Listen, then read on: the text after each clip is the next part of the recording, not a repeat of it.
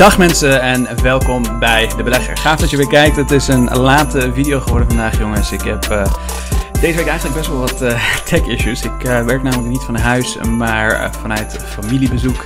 En dan loop ik altijd tegen dingetjes aan waarvan ik zeg, god dat is, dat is vervelend. Anyways, um, al met al een hele interessante aflevering denk ik vandaag. We gaan het namelijk hebben over 2022. We gaan kijken naar twee verschillende uh, voorspellingen voor 2022, namelijk van de Deutsche Bank en van JP Morgan. En over de loop van de komende weken zullen meerdere verschillende instituties, partijen hun prognoses voor de komende, nou, voor, voor 2022 gaan rapporteren. En Deutsche Bank en JP Morgan zijn op zich heel erg optimistisch, heel erg bullish. En we gaan bespreken waar dat dan specifiek uh, door komt. Waarom zijn ze optimistisch en wat verwachten ze daadwerkelijk?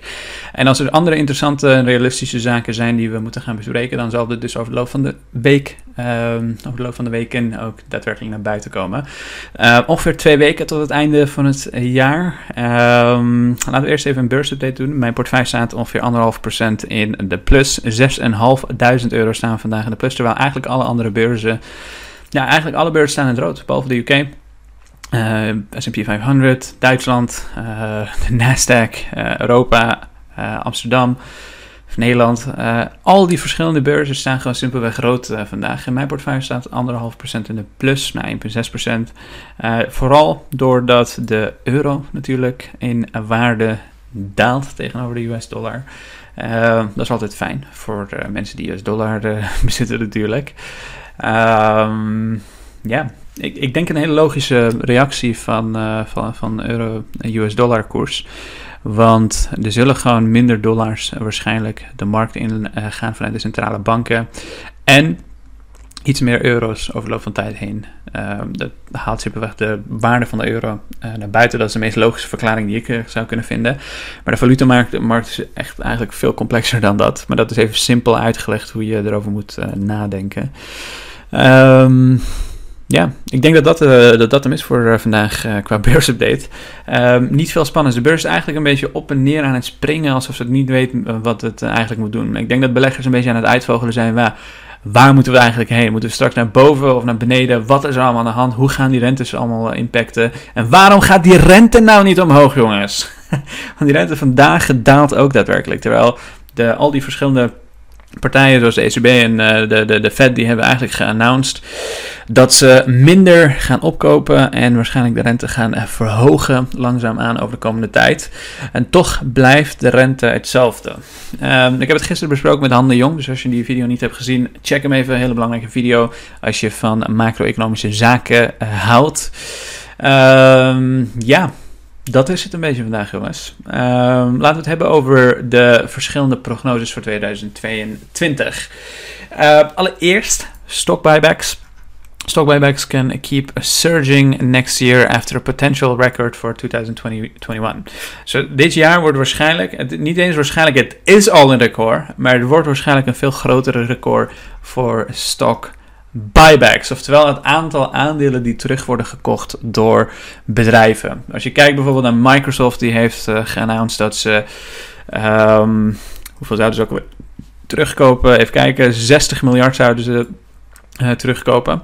Wat heel erg flink is uh, overigens. Dat is best wel een groot gedeelte van, van een jaaromzet. Um, 60 miljard gewoon aan, aan, aan eigen aandeel inkopen.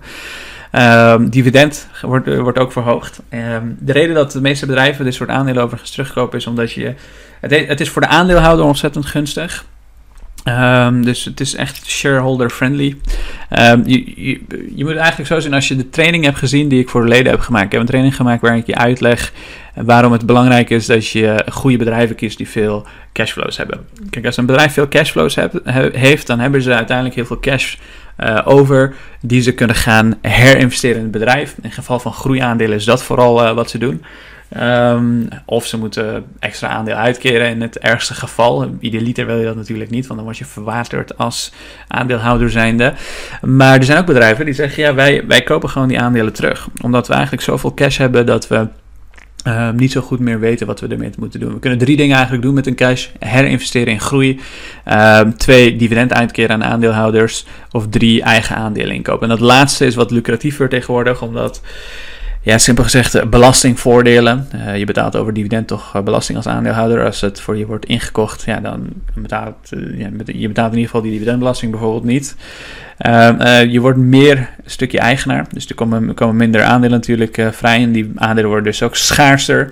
In plaats van dat er meer aandelen zijn, wordt het verkleind. Je wilt idealiter schaarsere, ja, minder aandelen in omloop. Dan ben je meer eigenaar. Ehm, maar ook vanuit Um, andere optiek bekeken. Bijvoorbeeld, heel veel mensen zeggen Bitcoin, uh, daar kun je niet meer of minder van uh, maken.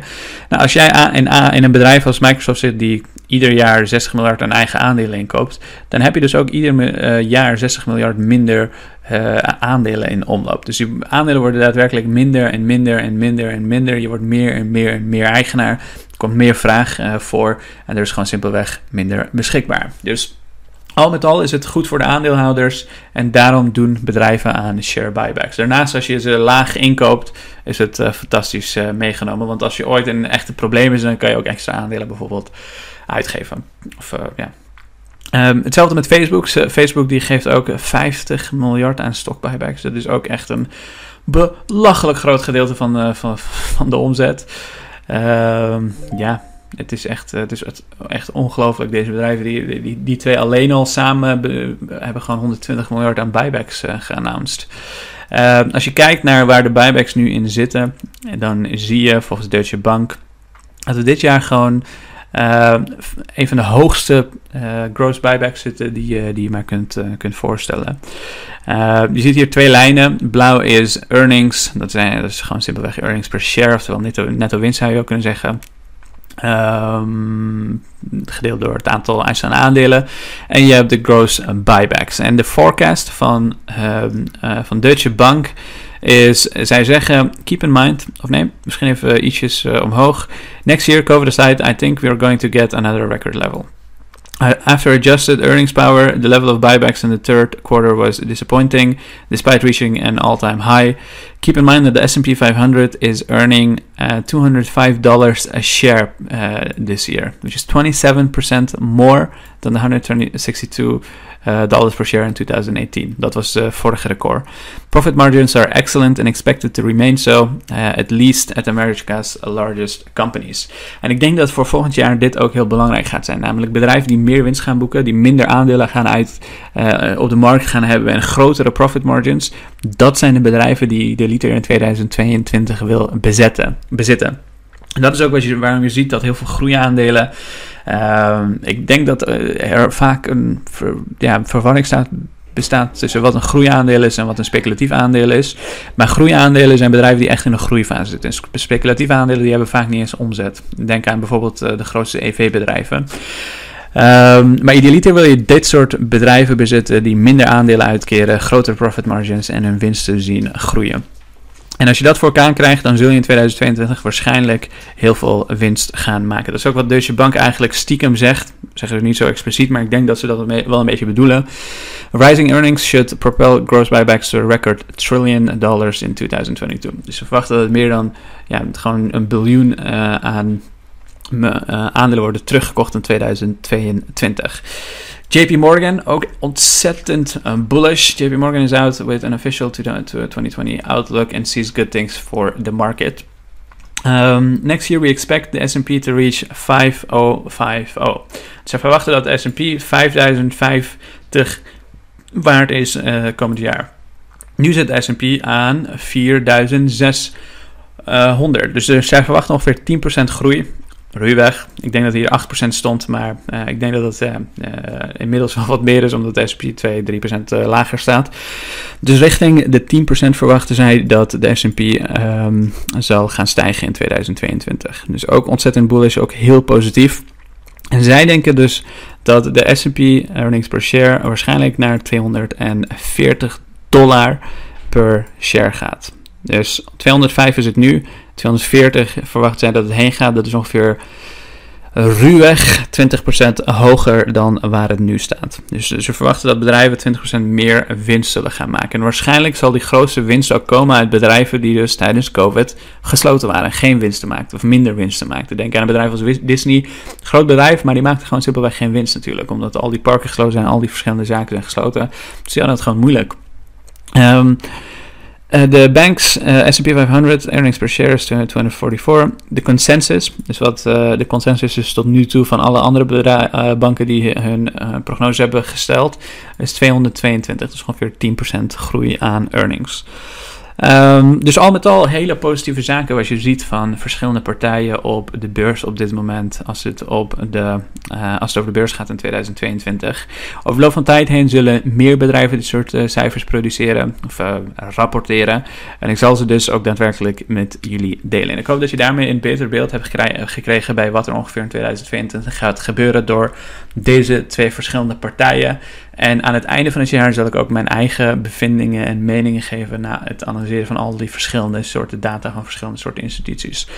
Dank voor het kijken nogmaals vandaag. Gaaf dat je tot zo laat bent opgebleven om deze video te bekijken. En misschien heb je het gewoon een weekend bekeken. Laat even in de comments weten. En als je echt dit soort onafhankelijke content wil supporten, laat ook even een like achter en zorg dat je abonneert als je dat nog niet gedaan hebt. Dank